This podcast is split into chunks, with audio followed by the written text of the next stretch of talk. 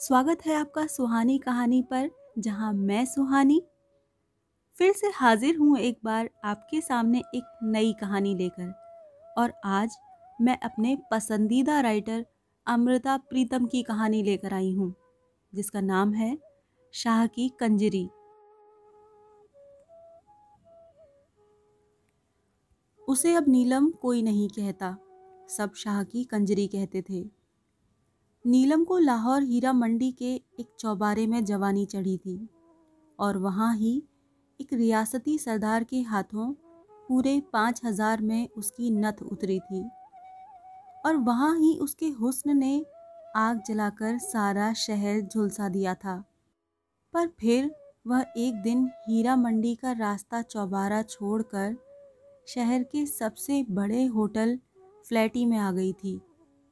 वही शहर था।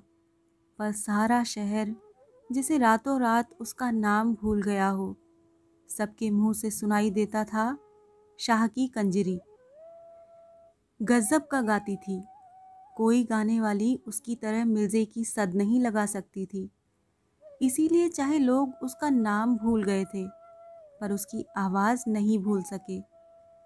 शहर में जिसके घर भी तवे वाला बाजा था वह उसके भरे हुए तवे ज़रूर खरीदता था। पर सब घरों में तवे की फरमाइश के वक्त हर कोई यह ज़रूर कहता था, आज शाह की कंजरी वाला तवा ज़रूर सुनना है। लुकी छिपी बात नहीं थी। शाह के घर वालों को भी पता था। सिर्फ़ पता ही नहीं था। उनके लिए बात भी पुरानी हो चुकी थी। शाह का बड़ा लड़का, जो अब ब्याहने लायक था, जब गोद में था तो सेठानी ने जहर खा के मरने की धमकी दी थी। पर शाह ने उसके गले में मोतियों का हार पहनाकर उससे कहा था शाहनिए वह तेरे घर की बरकत है। मेरी आँख जोहरी की आँख है। तूने सुना हुआ नहीं है कि नीलम ऐसी चीज़ होता है जो लाखों को खाक कर देता है और खाक को लाख बनाता है। जिसे उल्टा पड़ जाए, उसके लाख के खाक बना देता है। और जिसे सीधा पड़ जाए, उसे खाक से लाख बना देता है। वह भी नीलम है। हमारी राशि से मिल गया है। जिस दिन से साथ बना है, मैं मिट्टी में हाथ डालूं तो सोना हो जाती है। पर वही एक दिन घर उजाड़ देगी, लाखों को खाक कर देगी। शाहनी ने छाती की साल सहकर उसी तरफ़ से दलील दी थी। जिस तरफ़ से शाह ने बात चलाई थी। मैं तो बल्कि डरता हूँ कि इन कंजरियों का क्या भरोसा? कल किसी और ने सब्ज बाग दिखाए और जो वह हाथों से निकल गई तो लाख से खाक बन जाना है। शाह ने फिर अपनी दलील दी थी और शाहनी के पास और कोई दलील नहीं रह गई थी। सिर्फ़ वक्त के पास रह गई थी और वक्त चुप था। कई बरसों से चुप था। शाह सचमुच जितने रुपए नीलम पर बहाता, उससे कई गुना ज़्यादा पता नहीं कहाँ कहाँ से बहकर उसके घर आ जाते थे। पहले उसकी छोटी सी दुकान शहर के छोटे से बाज़ार में होती थी, पर अब सबसे बड़े बाज़ार में लोहे के जंगले वाली सबसे बड़ी दुकान उसकी थी। घर की जगह पूरा मोहल्ला ही उसका था। जिसमें बड़े खाते पीते किराएदार थे और जिसमें तहखाने वाले घर को शाहनी एक दिन के लिए भी अकेला नहीं छोड़ती थी। बहुत बरस हुए शाहनी ने एक दिन मोहरों वाले ट्रंक को ताला लगाते हुए शाह से कहा था, उसे चाहे होटल में रखो, चाहे उसे ताजमहल बनवा दो, पर बाहर की बला बाहर ही रखो। उसे मेरे घर न लाना। मैं उसके माथे नहीं लगूँगी। और सचमुच शाहनी ने अभी तक उसका मुँह नहीं देखा था। जब उसने यह बात कही थी कि उसका बड़ा लड़का स्कूल में पढ़ता था और अब वह बिहाने लायक हो गया था। पर शाहनी ने न उसके गाने वाले तवे घर में आने दिए और न घर में किसी को उसका नाम लेने दिया था। वैसे उसके बेटे ने दुकान दुकान पर उसके गाने सुन रखे थे और जने जने से सुन रखा था शाह की कंजरी। बड़े लड़के का ब्याह था। घर पर चार महीने से दलसी बैठे हुए थे। कोई सूटों पर सलमा काट रहा था, कोई तिल्ला, कोई किनारी, और कोई दुपट्टे पर सितारे जड़ रहा था। शाहनी के हाथ भरे हुए थे। रुपयों की थैली निकालती, खोलती, फिर और थैली भरने के लिए तहखाने में चली जाती। शाह के यार दोस्तों ने शाह की दोस्ती का वास्ता डाला कि लड़के के ब्याह पर कंजरी ज़रूर गफानी है। वैसे बात उन्होंने बड़े तरीके से कही थी, ताकि शाह कभी बल न खा जाए। वैसे तो शाह जी को बहुत तेरी गाने नाचने वाली हैं, जिसे मर्ज़ी हो बुलाओ। पर यहाँ मल्लिकाए तरन्नुम ज़रूर आए, चाहे मिर्ज़े की एक सद ही लगा जाए। फ्लैटी होटल आम होटलों जैसा नहीं था। वहाँ ज़्यादातर अंग्रेज़ लोग ही आते और ठहरते थे। उसमें अकेले अकेले कमरे भी थे, पर बड़े बड़े तीन कमरों के सेट भी। ऐसे ही एक सेट में नीलम रहती थी और शाह ने सोचा, दोस्तों, यारों का दिल खुश करने के लिए वह एक दिन नीलम के यहाँ एक रात की महफिल रख लेगा। यह तो चौबारे पर जाने वाली बात हुई। एक ने उज्र किया तो सारे बोल पड़े, नहीं नहीं शाहजी, वहाँ तो सिर्फ़ तुम्हारा ही हक बनता है। पहले कभी इतने बरस हमने कुछ कहा है? उस जगह का नाम भी नहीं लिया। वह जगह तुम्हारी अमानत है। हमें तो भतीजे के ब्याह की खुशी मनानी है। उसे खानदानी घरानों की तरह अपने घर बुलाओ, हमारी भाभी के घर। बात शाह के मन को भा गई। इसलिए कि वह दोस्तों यारों को नीलम की राहत दिखाना नहीं चाहता था। चाहे उसके कानों में भनक पड़ती रहती थी कि उसकी गैर हाजिरी में कोई और अमीर ज़्यादा नीलम के पास आने लगा था। दूसरे इसलिए भी कि वह चाहता था कि नीलम एक बार उसके घर आकर उसके घर की तड़क भड़क देख जाए, पर वह शाहनी से डरता था। दोस्तों को हामी न भर सका।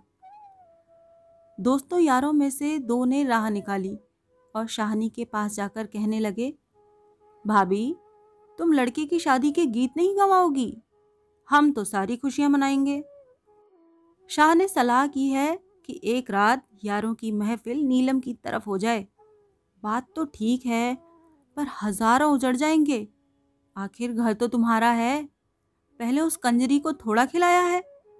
तुम सयानी बनो। उसे गाने बजाने के लिए एक दिन यहाँ बुला लो। लड़के के ब्याह की खुशी भी हो जाएगी और रुपया उजड़ने से बच जाएगा। शाहनी पहले तो भरी भराई बोली, मैं उस कंजरी के माथे नहीं लगना चाहती। पर जब दूसरों ने बड़े धीरज से कहा, यहाँ तो भाभी तुम्हारा राज है, वह बांदी बनकर आएगी। तुम्हारे हुक्म में बंधी हुई, तुम्हारे बेटे की खुशी मनाने के लिए। हेटी तो उसकी है, तुम्हारी काहे की जैसे कमीन कुमने आए, डोम मरासी तैसी वह। शाहनी ने हामी भर दी, पर एक शर्त रखी। यहाँ न शराब उड़ेगी, न कबाब। भले घरों में जिस तरह गीत गाए जाते हैं, उसी तरह गीत करवाऊँगी। तो मर्द मानस भी बैठ जाना, वह आए और सीधी तरह गाकर चली जाए। मैं वहीं चार बतासे उसकी झोली में भी डाल दूँगी। जो और लड़के लड़कियों को दूँगी, जो बन्ने सहरे गाएँगी। यही तो भाभी हम कहते हैं। शाह के दोस्तों ने फूंक दी। तुम्हारी समझदारी से ही तो घर बना है। नहीं तो क्या खबर? क्या हो गुजरना था? वह आई। शाहनी ने खुद अपनी बग्गी भेजी थी। घर मेहमानों से भरा हुआ था। बड़े कमरे में सफ़ेद चादरें बिछाकर बीच में ढोलक रखी हुई थी। घर की औरतों ने बनने सहरे गाने शुरू कर रखे थे। बग्गी दरवाजे पर आकर रुकी। तो कुछ उतावली औरतें दौड़कर खिड़की की एक तरफ़ चली गईं और कुछ सीढ़ियों की तरफ़। अरे, बदसगनी क्यों करती हो? सहरा बीच में ही छोड़ दिया। शाहनी ने डांट सी दी, पर उसकी आवाज़ खुद ही धीमी सी लगी, जैसे उसके दिल पर एक धमक सी हुई हो। वह सीढ़ियाँ चढ़कर दरवाजे तक आ गई थी। शाहनी ने अपनी गुलाबी साड़ी का पल्ला संवारा, जिसे सामने देखने के लिए वह साड़ी के शगुन वाले रंग का सहारा ले रही हो। सामने उसके हरे रंग का बांकड़ी वाला गरारा पहना हुआ था। गले में लाल रंग की कमीज थी और सिर से पैर तक ढलकी हुई हरे रेशम की चुनरी। एक झिलमिल सी हुई। शाहनी को सिर्फ़ एक पल यही लगा, जैसे हरा रंग सारे दरवाजे में फैल गया था। फिर हरे कांच की चूड़ियों की छन छन हुई। तो शाहनी ने देखा, एक गोरा गोरा हाथ एक झुके हुए माथे को छूकर आदाब बजा रहा है और साथ ही एक छनकती हुई सी आवाज़। बहुत बहुत मुबारक हो शाहनी बहुत बहुत मुबारक। वह बड़ी नाजुक सी, पतली सी थी। हाथ लगते ही दोहरी होती थी। शाहनी ने उसे गाँव तकिए के सहारे हाथ के इशारे से बैठने को कहा। तो शाहनी को लगा कि उसकी मासल बाह बड़ी ही बेडौल लग रही थी। कमरे के कोने में शाह भी था, दोस्त भी थे, कुछ रिश्तेदार मर्द भी। उस नाजनीन ने उस कोने की तरफ़ देखकर भी एक बार सलाम किया और फिर परे गाँव तकिए के सहारे ठुमक कर बैठ गई। बैठते वक्त कांच की चूड़ियाँ फिर छनकी थीं। शाहनी ने एक बार फिर उसकी बाहों को देखा, हरे कांच की, और फिर स्वाभाविक ही अपनी बाहों में पड़े हुए सोने के चूड़े को देखने लगी। कमरे में एक चकाचौन सी छा गई थी। हर एक की आँखें जैसे एक ही तरफ़ उलट गई थीं। शाहनी की अपनी आँखें भी, पर उसे अपनी आँखों को छोड़कर सबकी आँखों पर एक गुस्सा सा आ गया। वह फिर एक बार कहना चाहती थी, अरे बच्चगुनी क्यों करती हो? सहरे गाओ ना। पर उसकी आवाज़ गले में घुटती सी रह गई थी। शायद औरों की आवाज़ भी गले में घुट सी गई थी। कमरे में एक खामोशी छा गई थी। वह अदबीच रखी हुई ढोलक की तरफ़ देखने लगी और उसका जी किया कि वह बड़ी ज़ोर से ढोलक बजाए। खामोशी उसने ही तोड़ी जिसके लिए खामोशी छाई थी। कहने लगी, मैं तो सबसे पहले घोड़ी गाऊँगी, लड़के का सगन करूँगी। क्यों शाहनी? और शाहनी की तरफ़ ताकती हंसती हुई घोड़ी गाने लगी। निक्की निक्की बूंदी निकिया मीवे, तेरी महावे सुहागन तेरे सगन करे। शाहनी को अचानक तसल्ली सी हुई, शायद इसलिए कि गीत के बीच की माँ वही थी और उसका मर्द भी सिर्फ़ उसका मर्द था, तभी तो माँ सुहागन थी। शाहनी हँसते से मुँह से बिल्कुल सामने बैठ गई, जो उस वक्त उसके बेटे के सगन कर रही थी। घोड़ी खत्म हुई तो कमरे की बोलचाल फिर से लौट आई। फिर कुछ स्वाभाविक सा हो गया। औरतों की तरफ़ से फरमाइश की गई। डोल की रोड़े वाला गीत। मर्दों की तरफ़ से फरमाइश की गई मिर्जे दिया सद्दा। गाने वाली ने मर्दों की फरमाइश सुनी, अनसुनी कर दी और ढोलकी को अपनी तरफ़ खींचकर उसने ढोलकी से अपना घुटना जोड़ लिया। शाहनी कुछ रौ में आ गई। शायद इसलिए कि गाने वाली मर्दों की फरमाइश पूरी करने के बजाय औरतों की फरमाइश पूरी करने लगी थी। मेहमान औरतों में से शायद कुछ एक को पता नहीं था। वह एक दूसरे से कुछ पूछ रही थी और कई उनके कान के पास कह रही थी, यही है शाह की कंजरी। कहने वालियों ने शायद बहुत धीरे से कहा था खुसर फुसल सा। पर शाहनी के कान में आवाज़ पड़ रही थी, कानों से ही टकरा रही थी। शाह की कंजरी, शाह की कंजरी। और शाहनी के मुँह का रंग फीका पड़ गया। इतने में ढोलक की आवाज़ ऊँची हो गई और साथ ही गाने वाली की आवाज़। चूहे वे चीरे वालियाँ, मैं कहनी हाँ। और शाहनी का कलेजा थम सा गया। वह सूहे चीरे वाला मेरा ही बेटा है। सुख से आज घोड़ी पर चढ़ने वाला मेरा बेटा। फरमाइश का अंत नहीं था। एक गीत ख़त्म होता, दूसरा गीत शुरू हो जाता। गाने वाली कभी औरतों की तरफ़ की फरमाइश पूरी करती, कभी मर्दों की। बीच बीच में कह देती, कोई और भी गाओ ना, मुझे सांस दिला दो। पर किसकी हिम्मत थी उसके सामने होने की? उसकी टल्ली सी आवाज़। वह भी शायद कहने को ही कह रही थी। वैसे एक के पीछे झट दूसरा गीत छेड़ देती थी। गीतों की बात और थी, पर जब उसने मिर्जे की हेक लगाई, उठनी साहिबा सुतिए उठ के दे दीदार। हवा का कलेजा हिल गया। कमरे में बैठे मर्द बुत बन गए थे। शाहनी को फिर घबराहट सी हुई। उसने बड़े गौर से शाह के मुख की ओर देखा। शाह भी और बुतों सरीखा बुत बना हुआ था। पर शाहनी को लगा वह पत्थर का हो गया था। शाहनी के कलेजे में हौल सा हुआ और उसे लगा, अगर यह घड़ी छिन गई तो वह आप भी हमेशा के लिए बुत बन जाएगी। वह करे, कुछ करे, कुछ भी करे मिट्टी का बुत न बने। काफ़ी शाम हो गई। महफिल खत्म होने वाली थी। शाहनी का कहना था, आज वह उसी तरह बताशे बांटेगी, जिस तरह लोग उस दिन बांटते हैं, जिस दिन गीत बैठाए जाते हैं। पर जब गाना खत्म हुआ तो कमरे में चाय और कई तरह की मिठाई आ गई।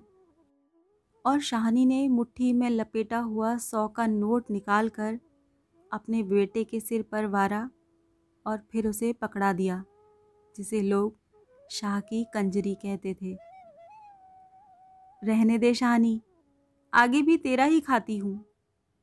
उसने जवाब दिया और हंस पड़ी। उसकी हँसी उसके रूप की तरह झिलमिल कर रही थी। शाहनी के मुँह का रंग हल्का पड़ गया। उसे लगा जैसे शाह की कंजरी ने आज भरी सभा में शाह से अपना संबंध जोड़कर उसकी हतक कर दी थी। पर शाहनी ने अपना आप थाम लिया। उसने भरोसा किया कि आज उसने हार नहीं खानी थी। वह ज़ोर से हंस पड़ी। नोट पकड़ाती हुई कहने लगी, शाह से तो तूने नित लेना है, पर मेरे हाथ से तूने फिर कब लेना है? चल आज ले ले। और शाह की कंजरी नोट पकड़ती हुई एक ही बार में हीनी सी हो गई। कमरे में शाहनी की साड़ी का सगुन वाला गुलाबी रंग फैल गया।